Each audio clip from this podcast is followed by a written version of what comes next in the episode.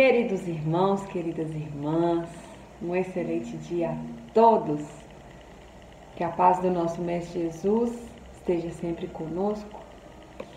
Estamos aqui para mais um dia de reflexão da obra Vida Feliz, ditada pelo espírito Joana de Ângeles, psicografia do Divaldo. E a lição de hoje é a de número 137.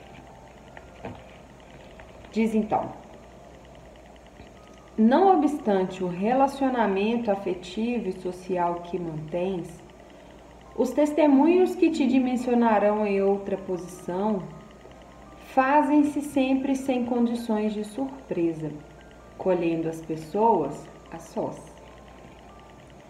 Os afetos, os amigos, os companheiros poderão partilhar-te as dores, porém, a tua será sempre uma cruz pessoal.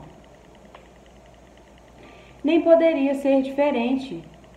Ao amparo da justiça divina, cada homem resgata de acordo com a dívida e cresce conforme a circunstância em que delinquiu. Equipa-te de paz e fé, preparando-te para a ascensão que se te impõe inevitável. Hoje nós vamos dividir nosso comentário em duas partes. A primeira é que é,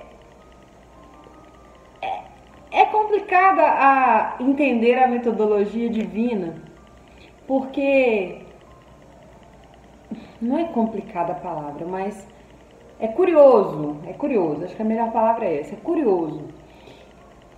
Porque Todos nós vivemos em sociedade.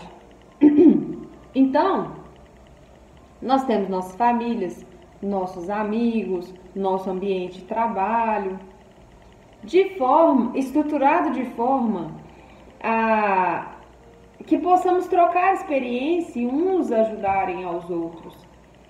Então, enquanto trabalhadores da seara do mestre, nós podemos e devemos ser sirineus, no sentido de ajudar-nos a aliviar o fardo uns dos outros. Nós temos essa responsabilidade cristã de fazer o melhor que pudermos, onde, tiver, onde estivermos, sempre levando bem, sermos instrumentos do Pai.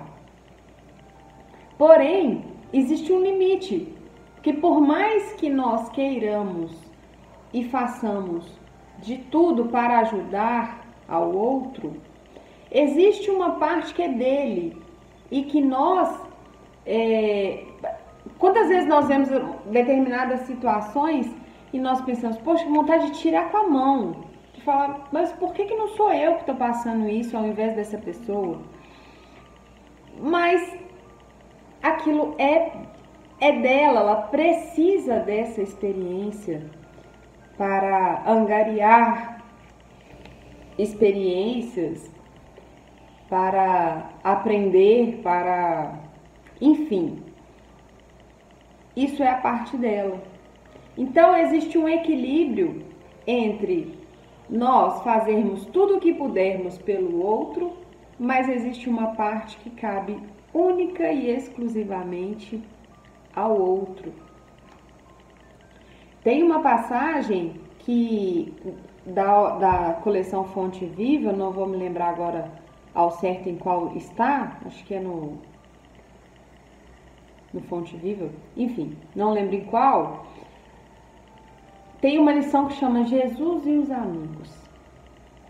E conta como que, por mais que Jesus trabalhou por muito tempo com os discípulos ali, e todos eles em equipe e tudo mais, mas no momento da cruz era entre ele e o Pai. Né? Alguns com medo de serem perseguidos, e aquela cruz ali foi somente para Jesus. Então, no, é um ponto, quando eu li essa, essa leitura, me tocou muito de pensar no quanto eu preciso aproveitar as circunstâncias que eu tenho hoje, enquanto família, enquanto trabalhadores, enquanto equipe, na oportunidade que nós temos de estarmos juntos para nos ajudar e para aproveitar o melhor que o outro tem a me oferecer e eu tenho a oferecer a ele, porque no final das contas, as provas elas são individuais. E em algum momento o, o, o, o meu trabalho é unicamente, exclusivamente comigo. E entre eu e Deus.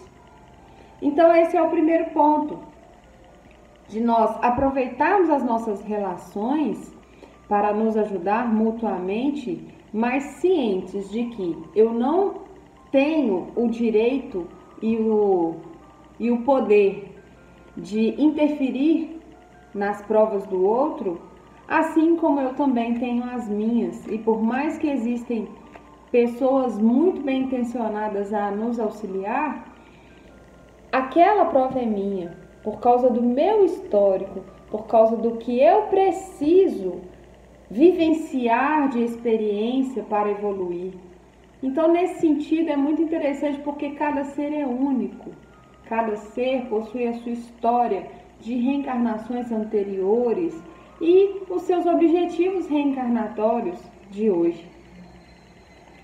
Então, fica o reforço de Joana: equipa-te de paz e fé preparando-te para a ascensão que se te impõe, inevitável. A evolução é um fato, é um fato. Todos nós estamos em constante aprimoramento. Agora, a velocidade é que depende da gente. Um abraço a todos e até a próxima.